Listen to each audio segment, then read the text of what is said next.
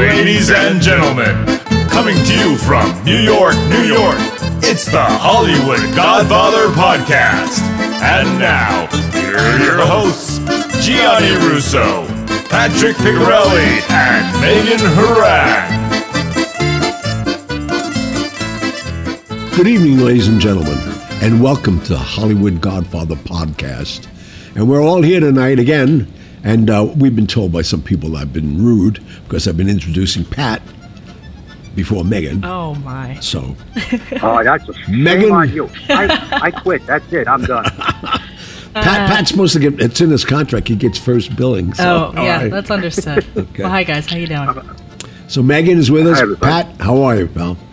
Uh, very good. Very well. How are you? Well, I'm glad you're over your cold. You sound fabulous now, Pat. I, I, I feel great. I'm doing somersaults here. I feel like a million dollars. Ah, amazing. No, it's great, man. What the quality? I love it.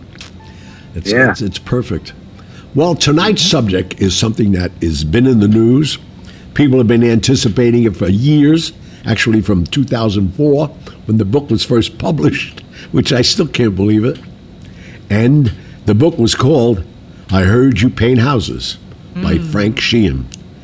And we had the world premiere here last Friday night. Did you go, by the way? No, I could have went. I, I don't I don't go to those things. You know, I feel like as you if you know I I, I was spoiled early on because I went to my first two pictures that won Oscars, so you're a big deal. So when you're not even in the movie, like they push you on the side and say, "Uh, "Excuse me, can you get off the red carpet a minute?" Well, you know, th- you know. Not only that, but you didn't even want to go to the Godfather premiere. well, hello. You I- didn't even stay for. You didn't even stay for the Godfather premiere. You walked out. well, they had a hit on me. That's why. Well, Well, that'll that's get you to uh, leave know, somewhere. that's- yeah, yeah, that helps. But Yeah, you, yeah. you weren't too enthused about uh, about uh, that premiere or any premieres for that matter. Well, I mean, I'm not, you know, not the person. I, I like going. I love the glory of it and taking the bows. And, Yeah. But again, I think you got to be Yeah. a, a major part of things. Fortunately, the movies that I've made, you know, even Seabiscuit only won one Oscar. But you know, I, I didn't want to go, and they called me. Why don't you go? I said, No, I don't want to go. What, what am I going to do? Mm-hmm. You know, it's. I, don't, I was always that one. I went to just go in and go out. Oh my goodness. But anyway, let's get back to the subject at hand For the Irishman. because the the world, and for all of us sitting here right now, and even our listeners, because what you don't know, Hollywood Godfather, our book, is now optioned, and the team that's bringing it to validity and to the camera, fortunately, is not going to take 15 years. I mean, Like uh, like uh, I, I paint houses. Fifteen years. Yeah, right. man. How many months? How many months has it? How mon- many months has it been? Came Uh, out in it's March. seven about, months, It's yeah. about an hour and a half. Yeah. actually. Yeah, right. That's what it seems like. What is it? About three months, right? So far yeah, no, we're yeah, we're seven seven months as far as into it, but they started talking to us seriously. Oh, three months ago. left. Oh, yeah. Yeah. So that was yeah, right I- away. I mean, Yeah. going at breakneck speed. Let's hope it keeps up. Oh, Yeah, no, right. We're almost there. Yeah. So let's talk So about the this. average, but, but like you were telling me uh, the other day when we were speaking, that the average length of time from idea to project could be 10 years. It's not rare, right? Oh, no, it's not rare at all. I mean, uh, most of the books that I was involved with, like Seabiscuit was a book, Striptease was a book, they all took five or six years. And uh, Mark Wahlberg was the one that enlightened me because I was ready, to, you know, to go with him. And now he's too old to play me. because I had to wait. My, my situation was much different than most people. I had to wait for a few people to die because my lawyers said you don't want to be talking about them hmm. for a lot of reasons. Yeah, but one of them, you know, but I'm glad they advised you that. oh no, tell me about it. But the th- the thing about what we're excited about is the fact that this movie, The Irishman, has been, I mean, getting r- reviews and raves that is only going to help our project. And as I found out just this week from our lawyers who are working for us, they there was two majors that uh, distributors actually wanted to see how well this film did because most lay people don't know this. The the last dollar in the budget was 160 million dollars, and the running time on this movie is three hours and 29 minutes, and it's going to be in the theaters a month only. So if you want to see it on the big screen, you better get there fast. Well, what, why do you think that is? To qualify for the Oscars, or uh, Well, yeah. I mean, everybody Yeah. wanted it, and uh, the and you know who fought it. And you brought it to my attention a while ago when we were talking privately, Pat, that Spielberg Yeah. went crazy with these uh, streaming networks qualifying Yeah. for Oscars against general release films. Because you know, Yeah, and, he- right. and I, mean, I, I think he's not right, but that's the future. Fortunately and unfortunately, that. Uh, um, Maggie, I need water. Just say it. Yeah. It, it's all So with, it. with that said, you know, the amount of people who are going to see The Irishman are maybe 100 million people. Because anybody, you know, th- these uh, streaming networks go everywhere. Right. So it's limited release in theaters November 1st, and then it's on Netflix the 27th, right? Right. So it's, that's not that's not that I know. far after. So, I know. but it's going to be it's going to be when it goes to theaters. Is it in uh, limited or wide release? No, limited. Limited. Yeah. Limited. It's limited. Oh, it's- Yeah. Well, the exhibitors that are taking it, they must have made a great deal just for the bragging rights because most, as I've seen just with my, my situation with The Godfather, and I was only 26 at that time, the exhibitors, which I found out because I'm, I have a, a, a piece of, of that film and watched it grow, is the exhibitors love when a film stays longer in the theaters mm-hmm. because the first two or three weeks, most of the money goes to the studio. It's a Oh. ratio thing. The first premiere, maybe the first premiere week, they get maybe 15 cents on the dollar. And then the scale keeps going to them. So if they stay there two months or three months, by the end, the studio is getting the 15 cents. So they love that. And that's one of the reasons they were fighting this because they're not going to have enough time to make their money back. So I think, no. you know, to appease everyone, and I don't, I don't know what the deal was, and maybe we'll know just on our own deal because I'm, I selfishly would like our film slash 10 hour series to become a, a, a limited release. Right. Why not qualify for everything? If we're going to go, let's go for Might it as all. well. Let's go for a Golden for the Globe, go for gold, yeah, all the gold. So um, that's what's going on with that. But you know, Martin Scorsese as a filmmaker, from his first big movie, you know, Mean Streets, was an amazing movie. And then you know, going on with Taxi Driver and Goodfellas and Casino and Gangs That Couldn't Shoot, um, Gangs of New York. And then the last big film, we all talked about it just recently, Departed. So he- has this mastered. And it's funny, I've known this guy, of, of the guy all my life because of the neighborhood. And uh, in fact, his mother, when we were kids, real little kids, uh, nobody really wanted to play with Marty. Love this story. So uh, a couple of the guys in the neighborhood convinced, or she did, and uh, they let him play ball with them. They used him as first base. Is he playing first base or as first base? No, as, As. first base. Ah, okay, First right. base. Well, let's get into them. I mean, uh, all I heard from, I, I read the New York Times on Saturday. It was amazing. I mean, I read every review and they just praised it. There was no negativity at all. There was a little, they said a little cartoonish situation when they went to that, uh, making them younger, that process. Oh, okay. Well, that's something. I understand that in this uh, movie that this is a new process that's never been done before. Right. And uh, when you look at the at the trailer, uh, De Niro literally looks like he's forty. I mean, I, I mean, I'm looking at it on television. I, I couldn't tell. Right. Uh, this must be a hell of a process. It, Well- it looked real to me. I don't know where they got that cartoonish. I don't know. I mean, I'm just But it- saying that the only one- the only person that wrote that was the New York Times. They just felt, you know, they they lost something there. But then the, Yeah. the next sentence, he was back praising it to death. So, you know, so- Yeah, well- like like most critics, they like to say negative things just to Gotta they have just to throw say them in something there. that- yeah, don't like, ma- I make believe that they, they know what they're talking about. Yeah, yeah, yeah, exactly. They want to earn their money. So what? But what, this, what uh, this, go ahead.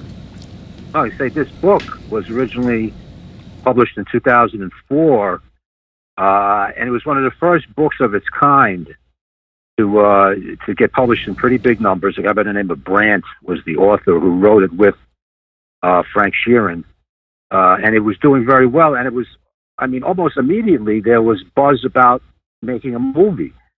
So obviously, I, who doesn't love gangster movies? Uh, me in particular. So I figured, wow, this is. Uh, I, I read the book, I liked it.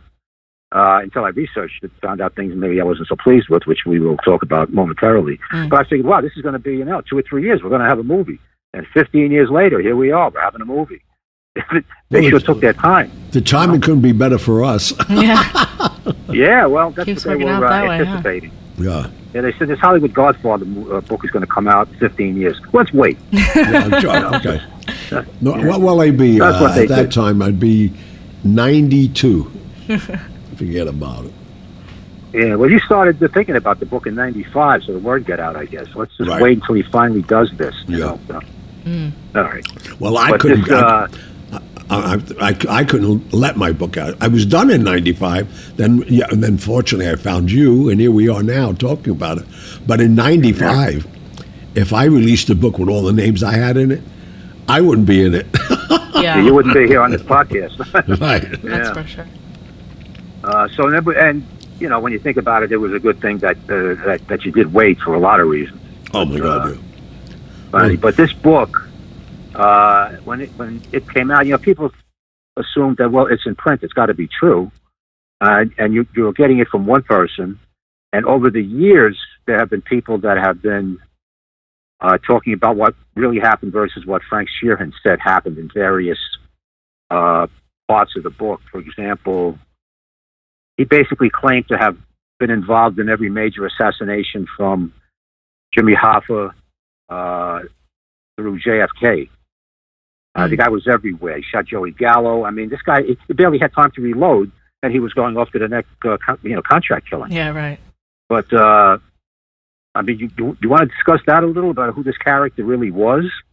Well, I mean, yeah, I I- mean, we I could, we really could go through his life because, uh, fortunately, you know, I, I knew enough people around him and the people he was dealing with, and uh, you know, h- him getting with Hoffa was uh, based as a, a gopher and a driver, and then he made his bones. But the situation being that, uh, you know, Well, did he? You know, did he really? But his, yeah, he he gave uh, interviews and, and and quite a few of them. He said he learned how to kill in the military, but not kill in uh, in the act of war. You know, uh, within the guidelines of the Geneva Conven- uh, Conventions, he picked out four times in the army where you were permitted uh, to kill basically for revenge. W- one of them, and he he uh, he listed them in in the book. One of them, uh, the first one was revenge killings, which you you can figure is fairly common. In other words, if uh, somebody in your unit, you're in the army, you're fighting a war, somebody gets killed by the Germans, and you win a particular skirmish, you're pissed off because your friend died. Uh, so instead of taking prisoners, you gather up who you can gather up, and you just kill them. And this has been going on since there's been wars. And if you're involved in in a in a gunfight, that's not something major where you have a lot of brass around. Uh, you can do this, and it's been done. It's always been done, so I can understand that. Then he, but then he starts to uh, elaborate the second incident where uh, he learned to kill illicitly in the military with permission was when his commanding officers, uh, or you know, his uh, unit commanders allowed him to kill uh, prison guards who were fleeing from concentration camps at the end of the war. Now, wow. I'm pretty big on history and particularly World War II history. I've never heard of this happening where they were given official sanction by, by commanders to go kill soldiers who were on basically guard duty. Uh, but that's what he says. I'm uh, confused. Our, our, our soldiers or Yeah, we liberated the concentration camps in 1945. Uh, and prior to the, the Russians got there first. We were allies with, uh, with uh, Russia.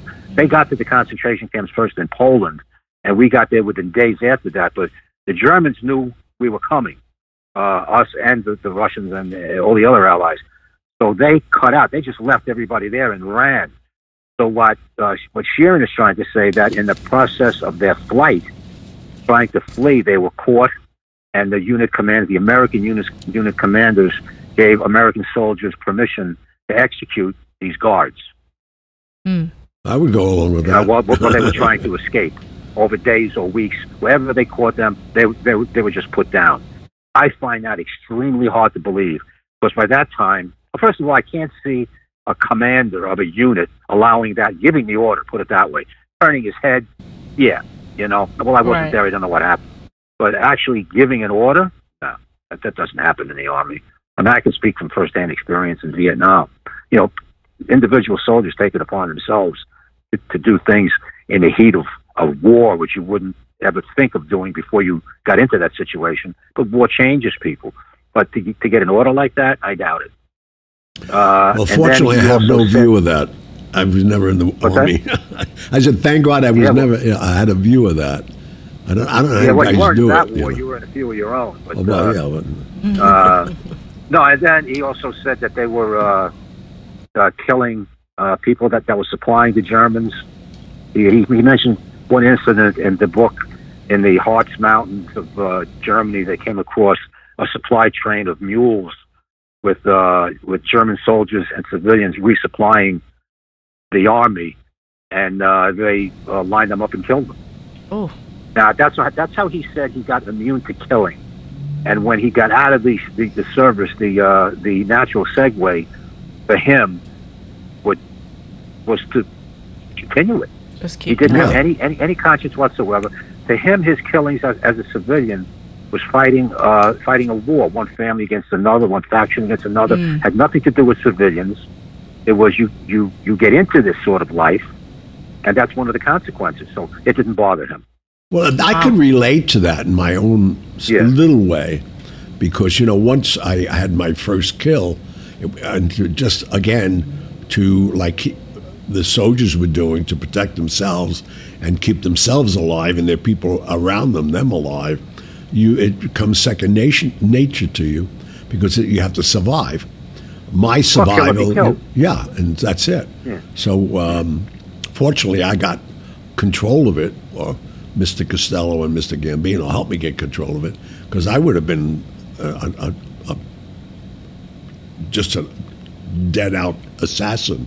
I was going that way when I was a teenager, but uh, fortunately, that stopped. But uh, I, Well, could, your- I, could, your I could relate to it. Oh, sorry. Well, yeah, your, your first incident, as you relate in in in uh, the book, happened when you were twelve. I know. Saving to, to to to save your life, it was a self defense situation. But let me ask you this: We never really discussed it uh, uh, in in real depth. What did you feel after you uh, you k- killed that person? You were twelve years old. What, what did you? Well, What was your I, internal feeling? my internal feeling because I, I used to watch this guy never knowing what he was doing because the only only privacy we had in the ward was the pipes over your bed and they drew curtains around if they had to examine you and that was the only privacy But and we- he, we- he was a physical explain- we have to therapist We, we have to explain to the listeners where you are and what happened. Well, and I'm not. I'm, I, yeah, you're right. I'm sorry. I always take that for granted.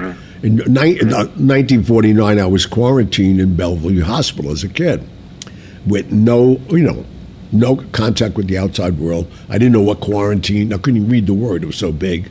I saw it over the door once when I was wheeled in, and I never looked back from that So point what were on. you, seven?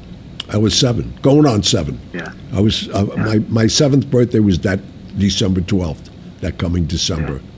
But with that said, I watched. I mean, I didn't because children today are so astute of sex and everything else just because of all this iPads and everything else. I mean, I'm sure all my kids and grandchildren are all watching porno on uh, their iPads in their room at night. When we, it's similar to us though when we were sneaking and getting Playboy magazine. So it's, uh, but it's not as exposed it is today. I would think. So me not knowing what a pedophile was, or when Dolores my my nurse in the in the ward warned me about this guy. I didn't know what to think about. What is she talking about? He's going to attack me. Hmm. So I prepared myself in a, in a subconscious way to go to battle. So that's when I created my weapon with with the broom handle, and that was my weapon to protect myself against him. And thank God I had. This it. was a sharp. This this was a sharpened broom handle. Yeah, I broke the the, uh, the uh, bristles off and just, you know, sharpened it in the ground of the tile when I used to go to the bathroom because I was in no hurry. I was just going back to bed. But thank God I had that. So I, when he says that, when Sheehan says you, you, you, you get immune to it because it's combat, and then when he gets back in to American society, that's how he justified it, I guess, like I did too, because now he's with Hoffa and he has to protect him, or whatever orders he's supposed to take.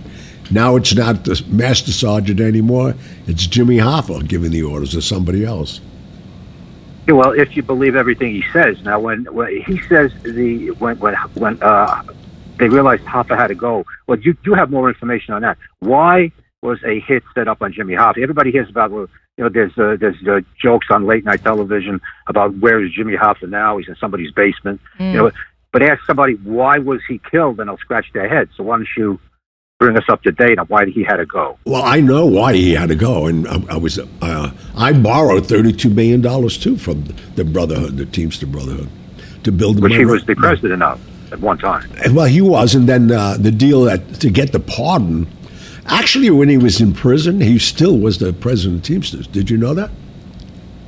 He didn't relinquish. was- he didn't relinquish being the president. What about that guy Fitzsimmons? Didn't he take his place? Fitzsimmons was the acting president, and Fitzsimmons. Oh, but Hoffa was still the president in Yeah. the federal prison. Because when if you read the papers of part of Nixon's deal to you know to let him out and pardon him, he had to relinquish that he was the president of the Teamsters, and they, they made this deal. And the mob got to Nixon because they controlled about five presidents at that time that I knew, and to, get him out because he found religion in prison. I was going to talk. and he was going to talk and he was going to get the membership because you know Jimmy Hoffa was in in the cabs of these trucks. These guys related to him. Fitzsimmons was a brilliant lawyer and uh, businessman who never got his hands dirty doing anything. And you know, I mean, I have to say, Jimmy Hoffa created that union, and he was on the picket lines and and the, they they believed in the guy.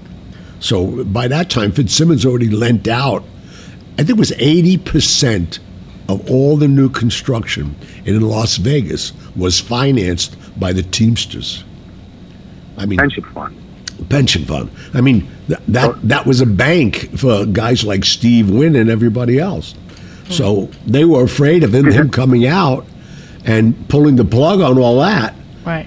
And the mob, you know, obviously controlled Vegas because they didn't get Cuba back that they were supposed to.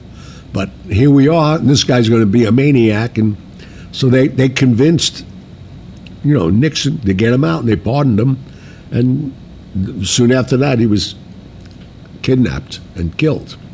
So okay, so I'll. I'll I didn't hear anything about Frank Sheehan's name anyway.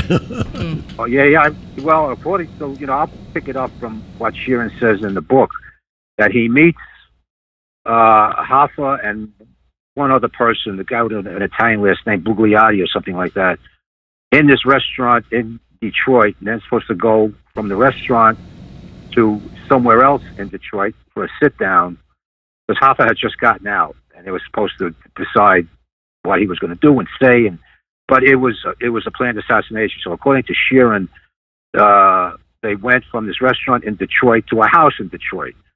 Uh, when you hear other stories, he was spirited away to Jersey or whatever. According to, to Sheeran, they drove about 20 minutes. They get to a house. They went into the house to wait for everybody else to show up. Uh, Sheeran was his bodyguard, shoots him in the head and kills him. And at that time, there was uh, three people on a on a uh, cleanup crew. When they heard the shot, they came in. They took Hoffa, and the rest is history. They never found Hoffa. Well, you know, I, I, I can't dispute that now that I'm hearing it that way, because all I know of was the people that supposedly di- disposed of him, and they did it on Staten Island, and there was a bidding war of, of who was going to get the uh, the remains. Without saying, Oh, was that a uh, was that a prestigious thing? Everybody wanted to. Oh yeah, I mean every but, Yeah. you know because it was it was a unique way of doing it because the friction heat alone that that that destroyed all the DNA. So if, if right now someone had an idea that uh, he's a a pedestal for a coffee table, they can remove the coffee table and uh, there's not going to show up anything. Huh. Just bring me my coffee No, table body, you know, he's obviously never going to show up anywhere. This guy, but you know, out of all the, the hits he said he did, uh, the the one that's closest to reality is the is the Hoffa killing because he was with Hoffa. Right. I mean, you know, it, it Yeah, that makes sense. Hit, he- yeah, See, But and the other one, that, others- the other one that I I am definitely in question about is just again because I happen to be in the neighborhood and hear what, what, what went down last night was when you know um, Crazy Joe Gallo was celebrating his birthday at the Copa with his wife and Jerry Orbach, his best friend, and his wife. And uh, our audience should know Jerry Orbach just from um, uh, Law and Order. Law and Order, and then even I did a movie with Jerry Orbach with uh, Steven Seagal, Out for Justice, Ah. and he played the cop in that. I got to know Jerry well, and like so many people, you know, they're enamored with gangsters. And Crazy Joe Gallo was a, a great guy to be around. You know, he was very flamboyant. He was accepted by New York society, and. Uh, a a lot of, I mean, a lot of the mobsters. That was one of the big things they didn't like about him. But when they left the Copa that night, it just happened to be the Copa that I, I was affiliated with early on as my teenage years because of Costello. Like most Italians or people, they drinking all night. Let's go someplace to eat, and the, and mostly they went down to Chinatown on the other side of Mott Street, not the Italian side. So when they got down to 14 Mott, which was the favorite place to go mm-hmm. for a lot of people, it was being exterminated. It was like a Monday or Tuesday night. I forgot a, a weekday night. wow, wasn't that was wasn't that profound? Yeah, exterminated. And- But Yeah. the, the interesting thing, Jerry Orbach, not realizing that Crazy Joe Gallo had a problem right now with the Gambinos, and nobody knew that, you know, they got permission to whack him. So Jerry Orbach says, let's, Umberto's is open, which, you know, Yeah, was right, open. right, is always open 24 hours a day. Mm-hmm. Most of those restaurants down there was. and Yeah, Umberto's was owned by, you know, uh, Matty Ianniello. Uh, and, and, The horse. yeah, Matty the horse. And, uh, which again is a friend of mine. And, and fun, in fact, you know, I, I stood friends with Matty up till he died. In fact, I opened Umberto's Clam House in the Bronx on Arthur Avenue. For Did you really? Yeah. And I did that for him. Well, and, that's you know, right where I live. I know. That's it. Just it keeps going. it's just crazy. But so what happens is, Sonny Pinto sees him in the window because that was all wide Uh, open. who, who, for for those who don't know, who who the hell is Sonny Pinto? Sonny Pinto was a soldier in the Gambinos from Mulberry Street. So he, He was a made guy. No, no, he wasn't made. No, no, no, no, not yet. Okay. No, he was a soldier. He wasn't a made guy. I think that's why he wanted to do this. And again, I know little about this guy other than knowing that he called the club, the Ravenite, and said, "This guy is here. Can I take him out?" And a guy who I could talk about now because he's dead, O'Neill, said, "Go ahead," and he did. And I mean, he, he I mean, to think of him walking in a restaurant and Joe Gallo is sitting between his wife and Jerry Orbach's wife, mm-hmm. and he empties his gun right into Joe on his birthday and walks out. I mean, that takes a lot of balls. So now this guy But saying Joey, he, he, Jo- Joey Gallo made it out to the middle of the street. I understand. Oh, right? he, yeah. I mean, but he, he was loaded with no. He's fighting death, but he's going to bleed Yeah. out. Hello. Yeah. yeah. No, but he yeah he got up, which that, that in itself, you know. Yeah, how can you even do that? well, that? I've seen a lot of guys. You know, it's it's it's crazy. See, It's The a- Walking Dead. The, the, the, you know the adrenaline is pumping and you want to get the hell out of there to save your life. But Right. basically, like Johnny says, you're a walking dead man. Right. But you know, it's uh, it's it's crazy because you know I, I I'm still friends with Matty's nephews. They still run Umberto's, and and one of his nephews I was very close with was Frankie C. And and Frankie C's sisters, they're all in the same family, and they run Lamella now. And and and crazier than that, as Albert Gallo, the younger brother, he has a restaurant on Mulberry Street. So it's like, you know, m- most people didn't realize when you were successful enough and you wanted to open up something, you got it sanctioned and they let you open it up. The, Yeah, Mulberry, but, but Johnny, actually, one of the unwritten rules was you don't do any business in Little Italy. oh, yeah. I mean, you know, violent. Well, that's why he called the club. But Yeah. and they, they, they wanted him down. That's it. And um, you know, unfortunately, it happened. But it's uh, but I'm, I'm I'm so interested to see the rest of this movie, and hopefully, because you and I both know Pat, when we wrote our book with St. Martin's Press, thank God for them. But even beyond that, when Macmillan, the parent company, started to vet our book, every Oh, name, man, every I know the lawyers, and that's the only reason I know it. I never knew before that they went through everything because Hey, they're yeah, every book that I wrote, this was the most involved. I mean, they went through. You, you recall we had it with, with, with, with one segment toward the end with the John Gotti thing when you were banished to Europe. oh yeah, We I, I rewrote that thing seven times before they were happy. right. We had to literally prove everything. They go over every name, uh, and and you have to back it up with facts. You know, so how how Sheeran, how Frank Sheeran was able to put that in his book, and they just took his word for it that he killed Gallo, I know, but that, that's that's and they printed it. But no- and what you're telling me today, for the first time I, I, I, I heard it today from you, is that Joe Coffey basically certified it. Joe Coffey. Oh, yeah, he did. Tell tell the audience Yeah, who who's Joe, Joe. who's Joe Coffey? Uh, Uh, Joe Coffey was a sergeant in the NYPD who specialized in uh, organized crime. Well, he specialized in two things organized crime investigations and promoting Joe Coffey. Those were his two jobs. Oh yeah. And the last one Uh, was more was- prominent. Yeah, the last one. Yeah, yeah, yeah. Well, yeah, I, not necessarily in that order. You know, Right. uh, he was a very, uh, uh, you know, to use the, the word again, a flamboyant. He was a big guy, dressed very well, good-looking guy. He he, he never uh, he never passed a camera that he didn't stop and talk to. You know, uh, and he was interviewed about this this Gallo hit, and he's you know we're investigating it, but he came he put, he put himself on the record several times after this book came out and attested to the fact that Frank Sheeran was the hitter. That's fine. Why would he do that? Now he knew he knew who, who did the shooting. Of course he did. Yeah, everybody on the street knew who did it. I'm, I'm, I'm sure Joe Coffey knew it was his job. I know. But the, But inter- that- the that- interesting that- thing about what you just said about Joe Coffey, and because as we were writing our book, Joe Coffey's in our book because he was Yeah. he was the guy who arrested John Gotti twice and the last time. okay. And uh, he, he was our house guest numerous times in Acapulco while he was still on the job. And he'd come down and, you know, he, he always looked like a cop that was on the take.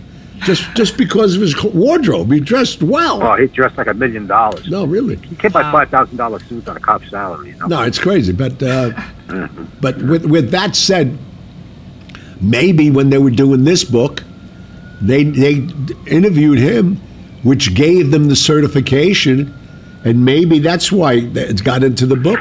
Now that we're Well, examining this- uh, it, you know, if you put it that way, you're probably right. They need somebody to verify that what Sheeran is saying is true. And if you, you go to the source, you go to Joe Coffey. I mean, he's the the organized crime guy.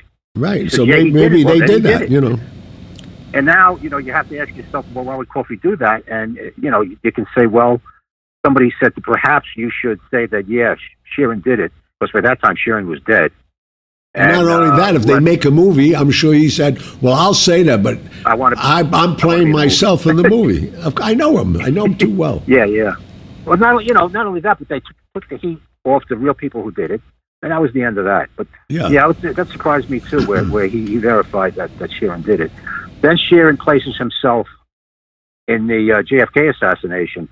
Uh, Yeah, that, that really Thankfully, blew me away. well, he didn't say he, he pulled the trigger. He said he uh, he supplied three rifles, and he gave it to a guy by the name of David Ferrie. David Ferrie was a uh, uh, a uh, disgraced airline pilot. They they bounced him because in his off duty time he was uh, ferrying guns back and forth to the Cubans. And uh, uh, Ferrie allegedly had something to do with the JFK assassination. Wanted three untraceable rifles, and Sheeran supplied him with the rifles. Hmm. Yeah, but you know what the That was- interesting thing, the whole I'll put into that story, and this is certified, you can look it up any way you want. During the Cuba crises, the CIA paid Santo Trafficante and Johnny Roselli to put a hit on Fidel Castro. They Oh, this well known. I mean, this That's is- what this I'm saying. No, but Congress, no. yeah. Let me let me finish. Why though? They trained them on a CIA base to become marksmen, hmm. and they were Yeah, getting Florida. they were Yeah. getting yeah they were getting paid thousands of dollars a month and laughing. Yeah. So why would Frank Sheeran have to supply a rifle when they? Right. I mean, Yeah, right. they're I on a military base. with Anything they want, they can take. Well, not only that, if you're dealing with the CIA, you tell me that these pimp people can't get three untraceable rifles. That's what I'm telling you. I mean, Yeah. I, I live in the middle of nowhere, and I can get three untraceable rifles. I know, but that's what I'm saying. The last thing they would want to do, but the other thing, as we're talking about this, the other thing that proves to me that he did not do that, because anybody that was involved with the Kennedy assassination, 73 to be exact, including Dorothy Kilgallen, was taken out immediately within the next month. So how did she? Well, you know? Yeah, yeah. It's, it's, it's, you know, back in the day, and that wasn't too long ago that, that, that the book was published. But oh, by the way, this was a very, very small publishing house. I never heard of them. well, maybe they didn't have uh, lawyers. They And they- if they're small, they had nothing to lose too. anything. No, but they had nothing to Who- who lose. could- Who's going to sue them? Well, No- exactly. Who, who are they talking about? Dead people. Right, right. I mean, you, you can't get sued. They figured, you know, we want to sell uh, a couple of hundred thousand books. Let's print the book. And uh, you know, you do deal with reputable publishers like you know, like we have. I mean, if you dot an I wrong, you know, they they're calling you up at two o'clock in the morning. Uh, you know, you got to verify this. You got to. We can't take your word for it. We need something on paper. We need uh, two witnesses. They're driving us crazy for months. Right. Wow. And then you, and you, and you're talking here about killing someone, and they just took his word for it. You know, I, I have to just. Uh, uh, I made a note to myself, that, and someone else brought up a listener that we don't identify ourselves enough. You're hearing all this on Hollywood Godfather podcast. This is not a Oh, news. where I am? This is not a newscast. 'Cause we're we're giving we're giving facts of American history, and people are just, you know, listening to us like this is the Irishman. This is real facts that we're telling you. This has happened You know, in life. knowing, you know, Johnny, Johnny, knowing what we know, I still can't wait to see the picture. I'm, I'm, I'm seeing it because of who's in it, not about what they're saying. Yeah, no, that's true. Oh, me too. I want to I mean- see it. Oh no, definitely. Let's all see it together, know. the three of us. Yeah, I'd probably get a copy. Yeah, yeah, we, we Really? uh, I, yeah. Well, you'd have to come I'd up here to do anyway, Pat. I have big. yeah, we'll have uh, we'll, we'll- we'll have an Irishman party that night. We only Yay. drink Irish mist. But the interesting thing, you know, uh, What was- Megan has been here. Did you just forget my name? Yeah, yeah, I did. It's, it's called old age. Uh, So many all right. beautiful women in his life. no, but I'll the bottom forgive the bottom line is that the, we, we have a ten foot by six foot screen, so you want to watch. Oh, it I know. that. It's a great viewing viewing setup we have here. yeah, it's amazing. You're gonna have to make this.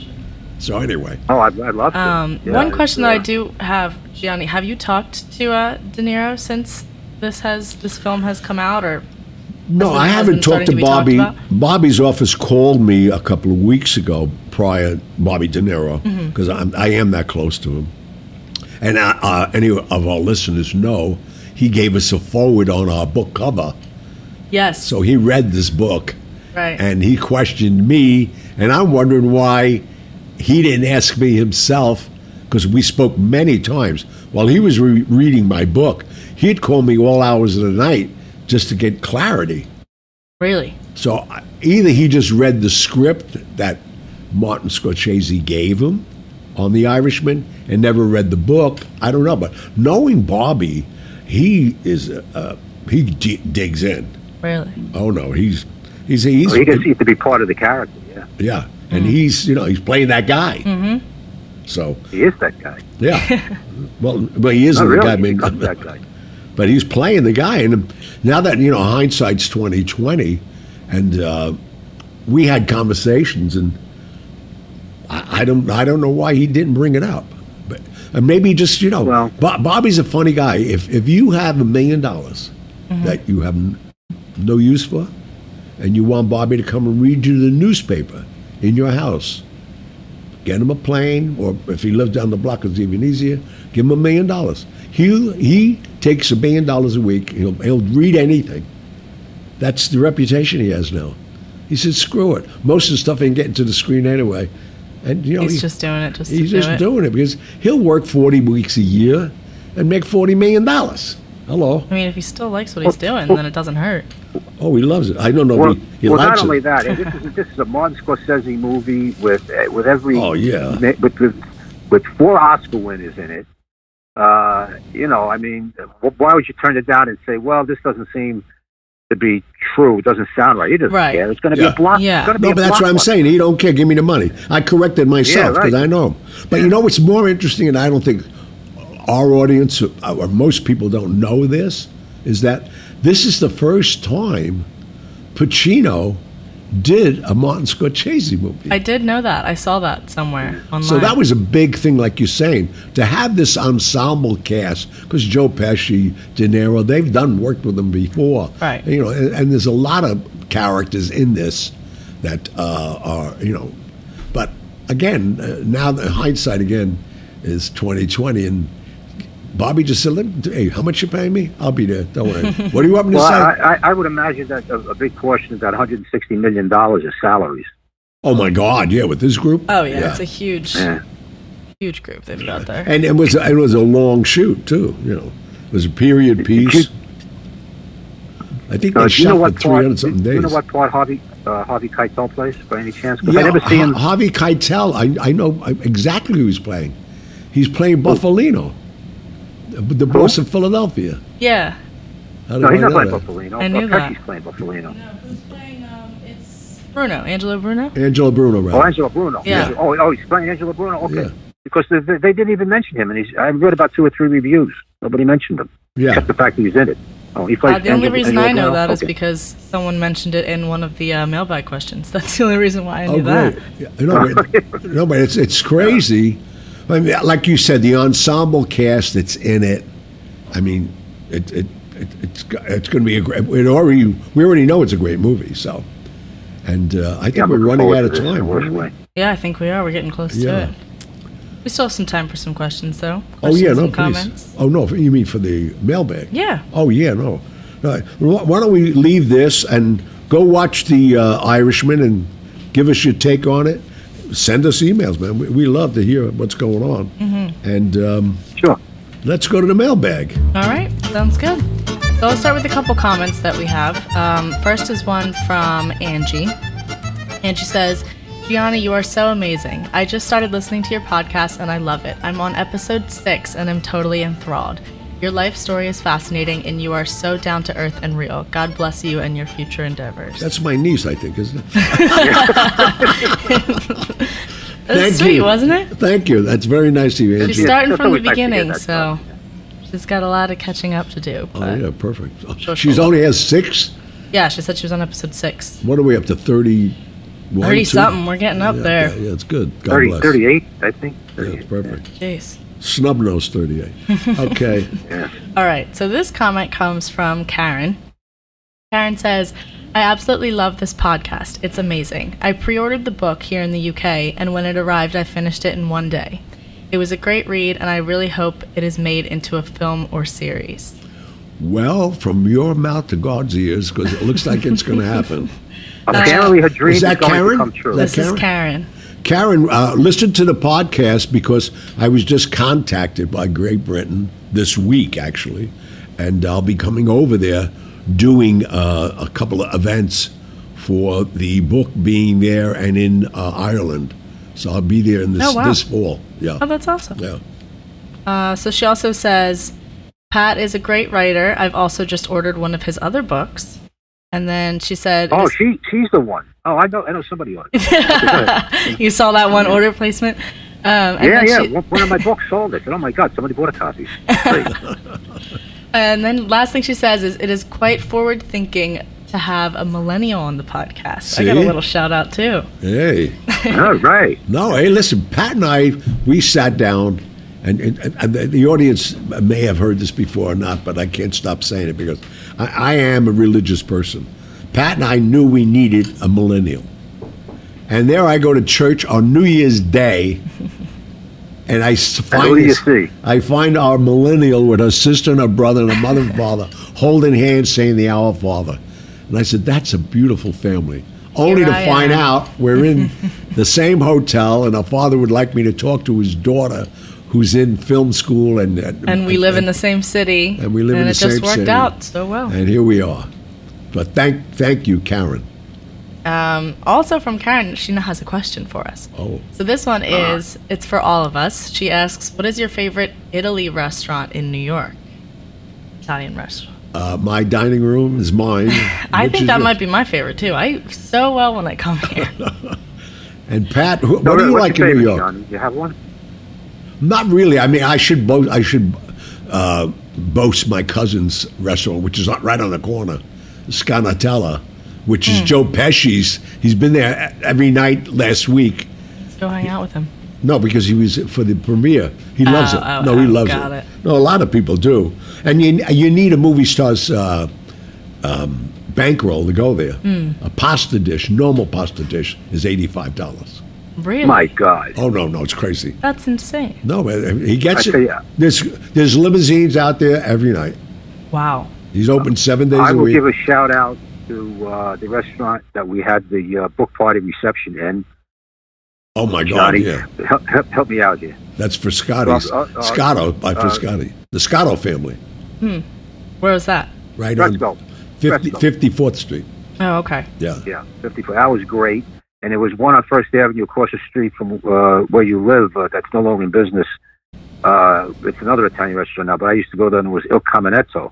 Oh my God, yeah, yeah. What a great place that was. I was there every Saturday night. Wow. On a Yeah, I knew the owner salary. very well. But that, What's your that- name, you Joe know, you- Coffey? You asked, you, you asked to pick out a good Italian restaurant in New York. It's like looking. I mean, There's probably one on every corner. Yeah. Exactly. Yeah. Yeah. Hmm. How, how- how about you, Megan? You got a good an Italian mean- restaurant you like? Most of my Italian cuisine has been from the Bronx. I live right in Little Italy, so I have so many favorites. She's on Arthur area. Avenue, a block away Yeah, from I'm Arthur two blocks from Arthur Oh, okay. Avenue. She's. So- in fact, I was with Mario last Sunday. He got an award. That restaurant's I have been to Mario's. 110 years old. It's been there. Right. I mean, you can't Is, go uh, wrong Dominick anywhere still on that there? street. Still there. Dominick's, Uh, yeah. Megan is- Yeah, Dominick's still there. yeah, I used to go there a lot. There's any any Italian name you could think of. There's a restaurant on Arthur Oh yeah. Hello. Yeah, I understand most Yeah, of them are owned by Albanians now. That is true, actually. Yeah. There's there's a big Yeah. Albanian population around, but Yeah. yeah. Hey, just as long as they keep on cooking, no problem. Well, they, Yeah, they, they used to swim over to Italy. They could do that to learn how to cook. Yeah, I know, yeah, yeah. That's how close they are. yeah, that was uh, a Albania, natural yeah. transition when Wow. the Albanians started taking over the Italian restaurants. Quality was the same, the food was the same, and they're good cooks. Can't can't knock them. No. Yeah.